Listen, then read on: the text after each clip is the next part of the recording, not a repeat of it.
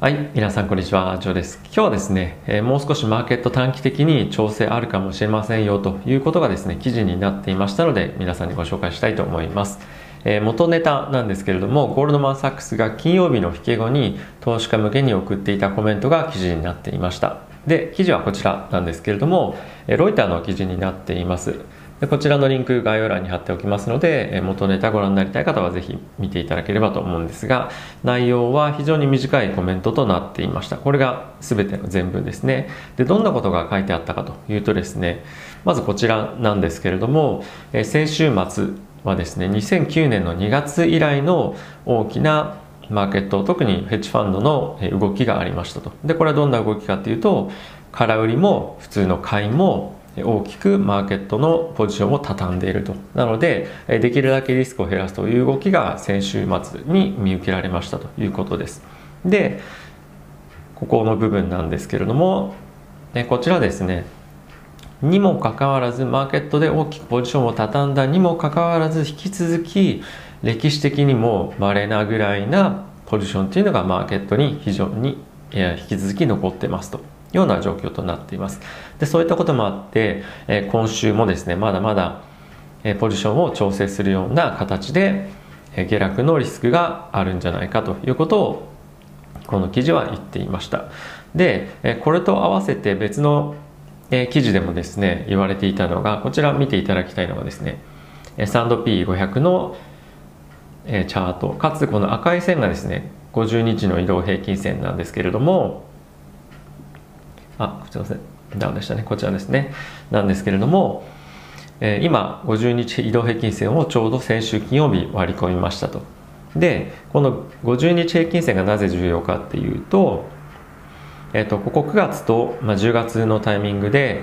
50日平均線を割り込んだ際に S&P500 っていうのはですね調整それぞれ10.5%と約9%していました。なので今回この50日平均線を割り込んだことによって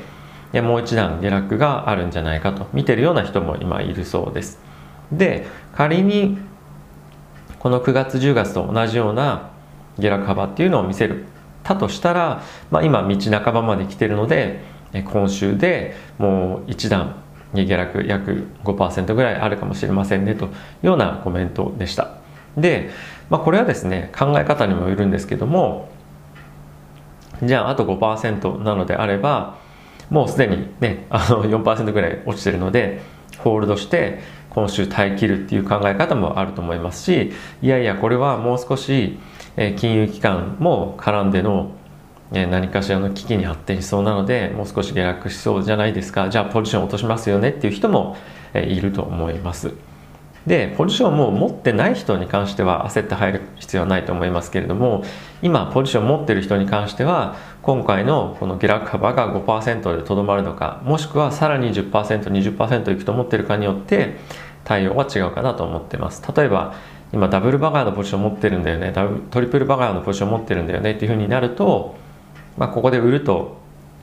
最終的に払う税金の方が多くなっちゃうんじゃないかっていうところも、ね、あると思いますしあとですねボトムで入れたらここからリバウンドしてくるにあたってボトムで入れたらあの今売って後で買った方がいいとは思うんですけどまあボトムで入るっていうのは相当難しいのでじゃあボトムで入れなかったらと考えたらっていうところも合わせて、えー、どうするかっていうのは考えていく必要があるかなと思っています。はい、で、えー、ちなみにですね今このマーケットで他にどんなことが起こっているかというとここまでのこの1ヶ月2ヶ月3ヶ月の間はラッセル2000ですとかあとはイマージングマーケット中国えブラジルあとはインドなんかに大きくマーケットで資金流入というのがありました。でそれが今大きく巻き戻っているということも同時に起きています。でチャート一緒に見ていきたいと思うんですけれどもこちらハンセンですね。先週だけでこちら6%の下落。こちら中国株ですね。こちら6.5%。こちらブラジルなんですけども8%。で、こちらはインドですね。7.5%の下落となっています。で、こういったところを見ていくと、じゃあイマージンマーケット今大きく引き上げてますよね、お金を。で、じゃあこれが今後どういうふうになっていくかと僕は予想するかというと、もう少し下落が続くようであればイマージングの方が下落幅は大きくなりますでそのマーケットがイマージングの株を売ったものがまたアメリカ市場に僕は戻ってくると思うんですね短期的に。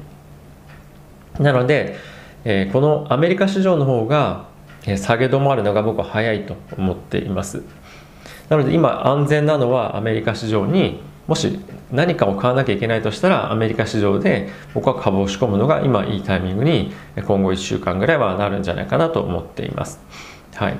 なのでアメリカ市場今今後下落してますけれどもじゃあ本当にこれって何か経済的な危機が起こっているのかどうなのかっていうのは、まあ、そうじゃないですよね。なのでここは本当にしっかりと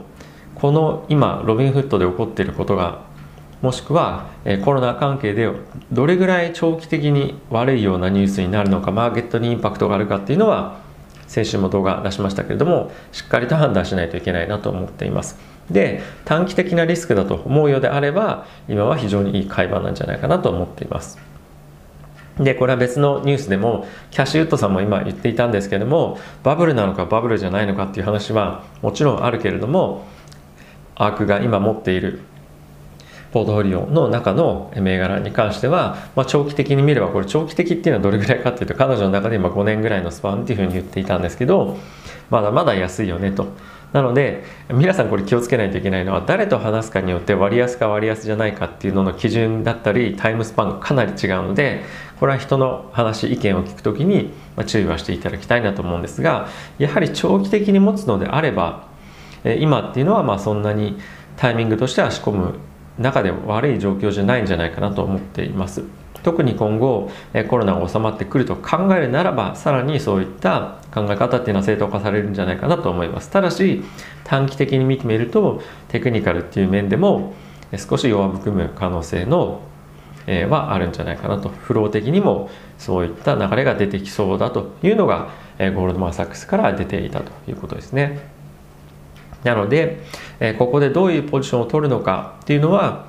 短期的にトレードするのか長期的に投資をするのかどういうのかっていうとこがまず一番重要かなと思いますしあとはここで入るのであればもう少し大きくマーケットが下げる可能性も加味しながらも、えー、少しそういった下落を、まあ、受け止められる精神性があるかどうかっていうところも非常に重要だと思っています。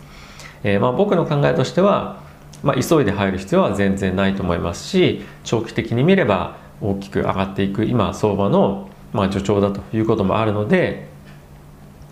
まあ、これは分かりませんけどね最終的に上がっていくかどうかっていうのは。なので今はま買いに入るタイミングとしてはまあチャンスなんでじゃないでしょうか。ただしまあ、そこを打ったのを確認してから入った方が、まあ、僕は安全じゃないかなと思ってます。ただなただの需給な調整っていうよりもロミンフットのが抱える潜在的なリスクっていうのはまだ正直ちょっとわからないところありますよね。なのでそこを見極めつつ基本的には買いで長期で投資をしていくというようなのがまあ僕としては見方なんじゃないかなと思っています。ロビンフットのリスクに関してはちょっと甘く見る甘く見られているような状況もあるのかなと思うのでそこはいろいろと調べたりニュース見たりとか今後はしていくべきかなと思っています。はい。えー、ということで動画をご視聴ありがとうございました。また次回の動画でお会いしましょう。さよなら。